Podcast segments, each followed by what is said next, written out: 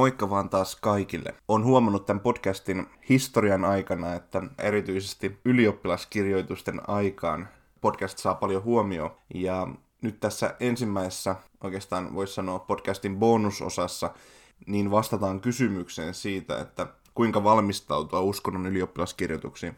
Tätä mulle ehdotettiin ja ajattelin, että tämä on kyllä todella hyvä, hyvä aihe tarttua. Tällä tavalla ensiksi voisin taas sanoa tällaisen disclaimerin, että tyhjentävää vastausta oikeastaan tähän kysymykseen on tosi vaikea antaa. On niin paljon erilaisia tapoja valmistautua ja eri tottumuksia ihmisillä, kuinka he lukee tai, tai miten he kokeisiin valmistautuu. Itse mä keskityin ABI-vuoden aikana tai ABI-kevään aikana lukemaan oikeastaan pääsykoekirjaa. Asetin heti maalin siihen ja sitten en niin paljon ehkä noita lukion materiaaleja, mutta kuitenkin esimerkiksi uskonnon kohdalla mulle oli tosi tärkeää saada mahdollisimman hyvä arvosana. Ja oikeastaan kaikkien reaalien kohdalla, mitä kirjoitin. Et niistä on aina pitänyt ja sitten myöhemmin ohjautunutkin humanistisille aloille.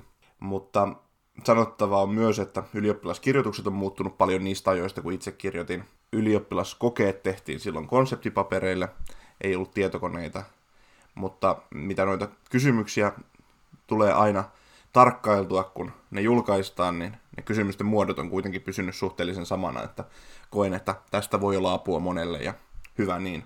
Mun tapauksessa myös kuuntelin tosi tarkkaan tunneilla ja osallistuin keskusteluun, koska ikinä oikeastaan semmoinen niin kuin pänttäämislukeminen ei ole ollut mun juttu. Että mä oon lukenut aina puhtaasti siitä lähtökohdasta, oli kyse millaisesta tekstistä vaan, että mä haluan lisätä tavallaan omaa tietooni, eikä se ole ikinä ollut niin sanotusti pakon edessä lukemista. Mutta tällä tavalla, kun tunneilla seurasi ja osallistui keskusteluun, niin, niin apikeväällä jäi oikeastaan sitten jäljelle enää semmoinen kertaaminen ja sitten sen olemassa olevan tiedon kehittäminen. Jälleen pidemmittä puheitta voidaan mennä neuvojen pariin.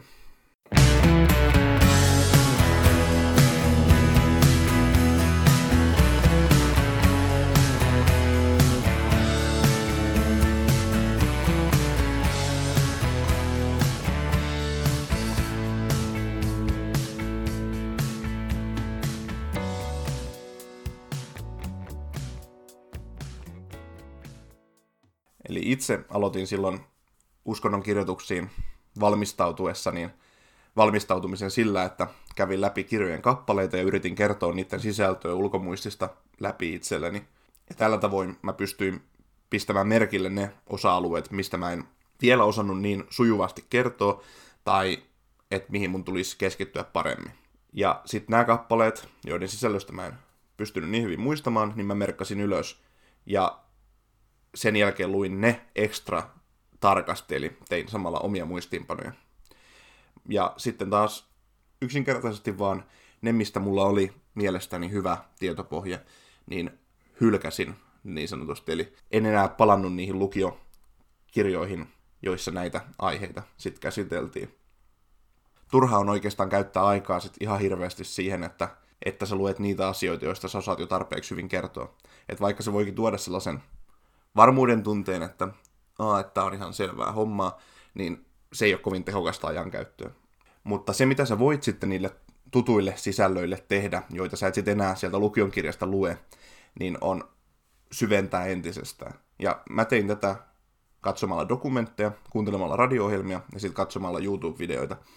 Ja tämä oli se tapa, jolla sit sai myös vaihtelua siihen perinteiseen pänttäämiseen.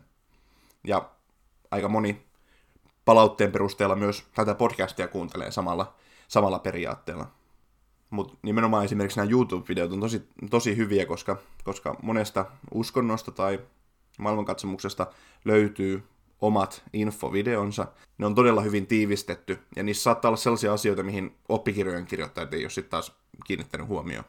Ja tällä tavalla sitten pystyy entisestään laajentamaan sitä omaa esseepohjaa, millä sitten, mitä sitten kirjoittaa niissä ylioppilaskirjoituksissa. No toinen tärkeä asia oli jo alkuvaiheessa se, että iskosti omaan mieleen, että mitä multa oikeasti vaaditaan. Reaalikokeet on esseepainotteisia ja kielellinen ilmaisu on keskiössä. Esseen vastauksen täytyy olla eheä. Se ei voi olla semmoinen, että, että sä vaan heität niitä juttuja, joita sä tiedät paperille, ja toivot, että ne osuu, vaan se koko tekstin täytyy olla eheä kokonaisuus. Ja tässä oikeastaan mun mielestä tärkein asia on se, että et älä perusta sun valmistautumista niihin tuntimuistiinpanoihin, joita sä oot hikihatussa kirjoittanut, kirjoittanut siellä lukion tunneilla. Et niistä on todella harvoin hyötyä esseessä. Koska se on silloin puhtaasti se kohta, jonka sä oot kirjoittanut ylös, sä tiedät tämän asian. Mutta sitten kun sun pitäisi upottaa se yksittäinen fakta siihen suurempaan sisältöön, niin se voi olla tosi vaikeaa, jos sä et ole lukenut, missä kontekstissa asiasta on puhuttu.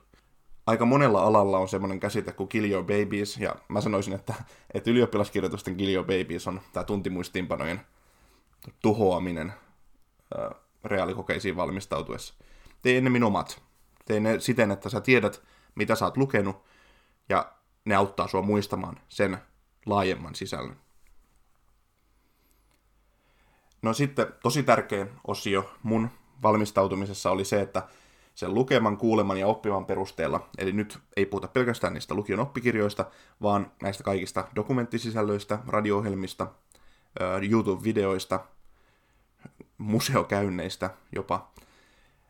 Ja mä otin ne nippuun ja muodostin jokaisesta maailmankatsomuksesta noin kolmen pointin tunnuspiirteistö. Tämä tunnuspiirteistö vastasi tavallaan kysymykseen, mikä kullekin uskonnolle on ominaisinta.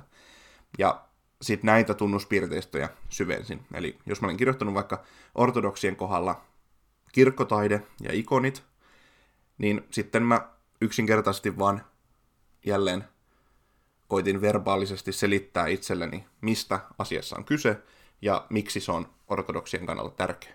Ja kas kummaa, kun ylioppilaskirjoitukset tuli, niin siinä kysyttiin juurikin sitä kysymystä, että mitä nämä kirkkotaide ja ikonit ortodoksikirkossa merkitsee. Ja tavallaan tässä osuttiin ihan suoraan maaliin. Ja jos näin tekee jokaisen alueeseen sisältyvän uskonnon kohdalla, niin, niin en mä näe, että, että sitä haittaa olisi päinvastoin. No sitten ehkä semmoinen asia, josta mä oon aina eniten puhunut tai pyöritellyt päätäni, kun on keskustellut muiden kanssa. Tämä on toistunut oikeastaan, niin kuin voi sanoa, ala-asteelta yläasteelle, yläasteelta lukioon ja lukiosta vielä yliopistoon. Ja no, opiskelen itse kahdessa eri yliopistossa ja kummassakin tämä sama ilmiö toteutuu. Eli on ihmisiä, jotka vetoo siihen, että he on lukenut kymmeniä tunteja päivässä, mutta todellisuudessa mä murran sen nyt sen käsityksen siitä, että lukemisen tuntimäärään vetoaminen harvemmin on onnistuneen suorituksen merkki.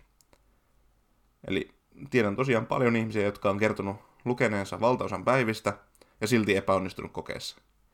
Ylioppilaskirjoitusten kohdalla mitataan yleistietoa. Tämä on vielä selkeämpi mun mielestä nimenomaan ylioppilaskirjoituksessa, koska koko ylioppilastutkinnon tehtävä on lisätä sun yleistietopohjaa. Ja ylioppilaskirjoituksissa mitataan yleistietoa, ei lukumäärää. Itsestäänselvyyksiä ei kannata lukea mantramaisesti, vaan keskittyä juurikin niihin asioihin, joista ei verbaalisesti esimerkiksi keskustelussa kykenisi vielä kertomaan.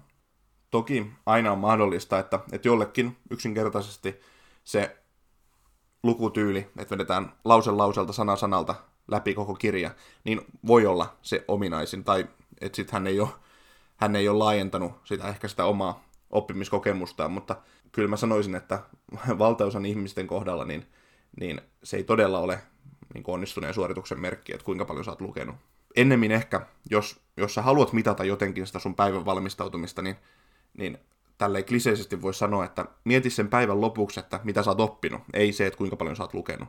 Itellä ainakin oli niin, että pääsykoekirjaa lukiessa mulla oli iskostunut semmoinen mieli, että, että sitä täytyy lukea, lukea, lukea, lukea, lukea, lukea, lukea, niin kaikki muutkin tekee. Että ne lukee koko kevään sitä pääsykoekirjaa. Ja sitten mä huomasin iltapäivällä, että, että, aa, että mulla on lounaan jälkeen mennyt kaksi tuntia täysin ohi. Että mä en osaa kertoa, mitä mä oon lukenut. Ja tämä oli ehkä semmoinen niin aha-elämys, mikä sitten mun pääsykokeisiin valmistautumista. Eli mä rupesin nimenomaan keskittyyn siihen, mitä mä opin ja miksi mä luen. Ja tämä on oikeastaan ollut tärkeä aha-elämys, koska se on auttanut mua myös paljon yliopistossa.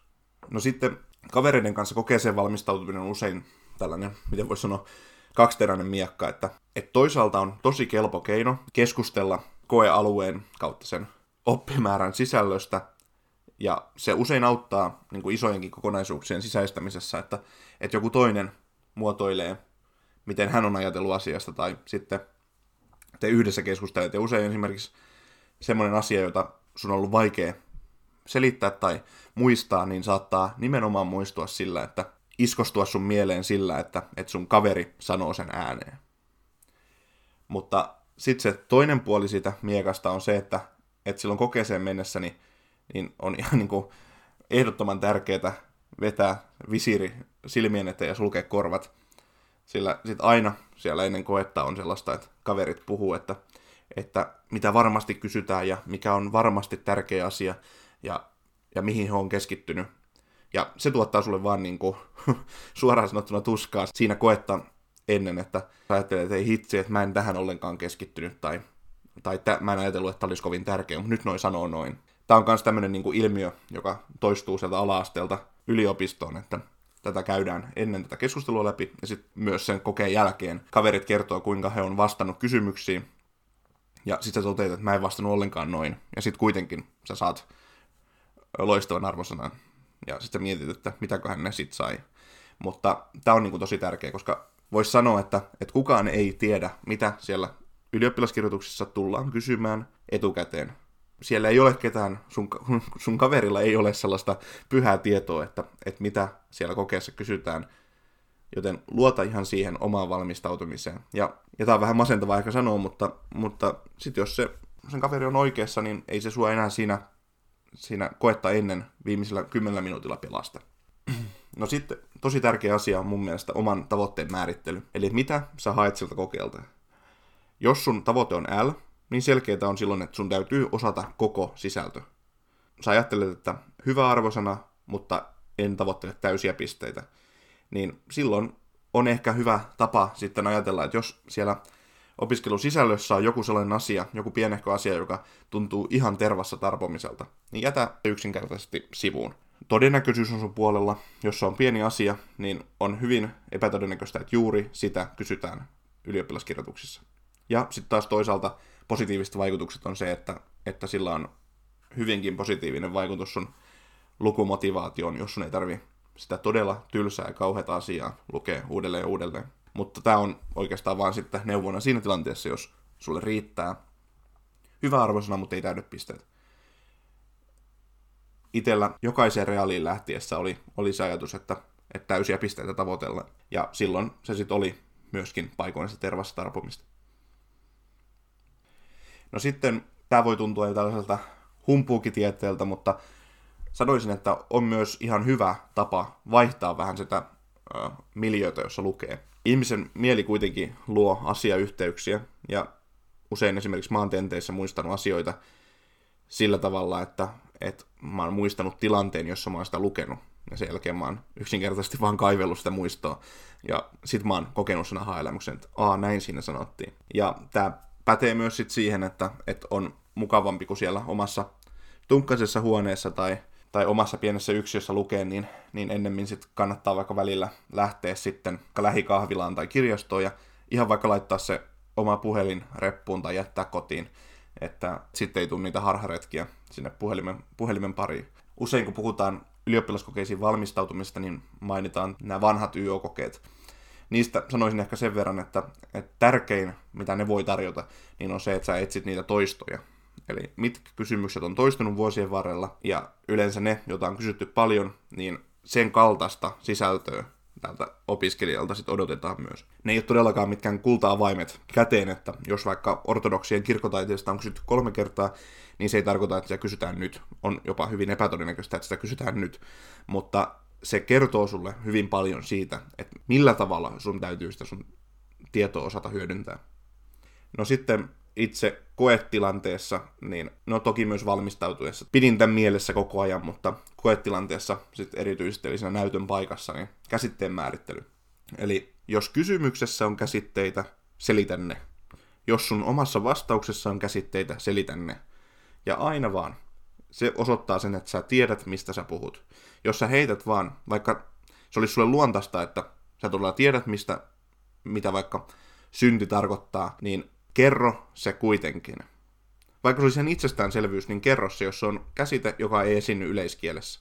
No synti ei ehkä ole paras esimerkki tällaisesta, mutta, mutta jos on vaikka Korani, niin älä viittaa vaan Koraniin, vaan sano, että Korani, joka on islamin pyhä kirja.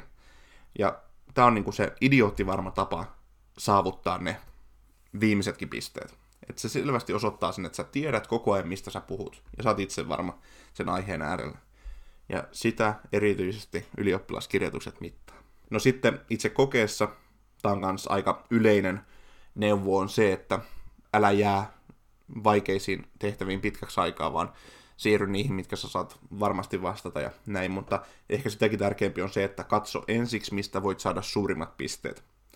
Tässä on tavallaan tämä aim high ajatus, että, että silloin sä minimoit ne arvokkaat huolimattomuusvirheet sekä virhelyönnit sieltä kokeen lopusta, eli ihmisen mieli kuitenkin usein toimii niin, että se on skarppina heti siinä koitoksen kynnyksellä, mutta sitten kun ylioppilaskirjoitukset on monituntinen savotta, niin ehkä siellä lopussa sun mieli ei enää, sä et ole saanut vähän aikaan raikasta ilmaa tai, tai sä et ole ehkä käynyt jalottelemassa tarpeeksi, niin sun mieli ei enää ole niin skarppi. Ja siitä syystä mä aina, on se kyse sitten tentistä tai oli ylioppilaskirjoituksista, niin mä vastaan ensimmäisenä niihin suurimpien pisteiden kysymyksiin. Ja silloin mä oon heti vastannut niihin, kun mä oon vielä skarpissa tilassa, ja sitten mä suuntaan niihin pienempien totaalien kysymyksiin. Tässä oli nyt ehkä nämä suurimmat neuvot, tai tärkeimmät neuvot, joita mä voin antaa. Mutta niin kuin mä tuossa alussa sanoin, niin jokaisella on niin erilainen tapa valmistautua kokeisiin, kirjoituksiin, tentteihin, että tästä ei nyt kannata ottaa mitään sellaista, että että ei vitsi, että mä oon tehnyt ihan eri tavalla. Sitten sä teet niin ja luota siihen. Kuitenkin mun ehkä niin tärkein neuvo on se, että niin luota siihen omaan taitoon, luota siihen omaan yleistietoon ja muistaa, että se pohja on tehty jo paljon aikaisemmin. Eli se, että vaikka sä nyt kuuntelet, kuuntelet tätä jaksoa ja sä ajattelet, että toi on tehnyt näin ja mä oon tehnyt sitten taas tällä tavalla, että ei vitsi, että tää ei, tää ei nyt mene kyllä hyvin, niin niin unohda tuollainen ajatus, että, että se kuitenkin se sun tietopohja on tehty jo niiden kolmen vuoden tai neljän vuoden aikana. Ja nyt sun tehtävä on enää vaan kirkastaa ne sisällöt ja kehittää entisestään sitä sun yleistietoa ja sitä tietopohjaa. Tärkeimmät neuvot on se itseen luottaminen ja sitten se, että älä purista sitä mailaa liian kovaa. Et se on niinku, moni, monelle se on niinku sellainen, että, että sitä kynää pidettiin ylioppilaskirjoituksissa rystyset valkoisina kädessä ja sitä ajateltiin, että mun on pakko onnistua tässä, mun on pakko onnistua tässä. Ei se ole maailmanloppu, jos se koe ei menekään niin hyvin kuin sä ajattelit. Sä voit silti päästä kouluun ihan sillä samalla paperilla, tai sit sä voit aina käydä tekemässä se uudestaan. Ja silloin sä tiedät, mihin se on karjuutunut viime kerralla. Mutta niin kuin, että, että ydinfysiikkaa tämä ylioppilaskirjoituksiin valmistautuminen ei ole, ja se on hyvä tiedostaa. Siitä pitäisi jokaisen abin tehdä itselleen huoneen taulu. Mutta toivottavasti näistä oli edes vähän apua sun ylioppilaskirjoituksiin valmistautumisessa.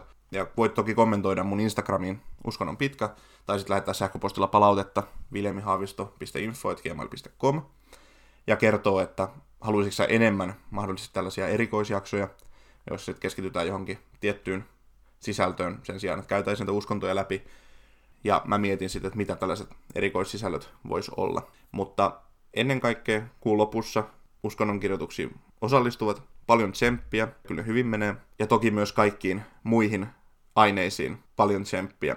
Ja miettikää, että, että muutkin on niistä selvinnyt. Tämä oli Uskonnon pitkä oppimäärä podcast. Mä olen Viljami Haavisto.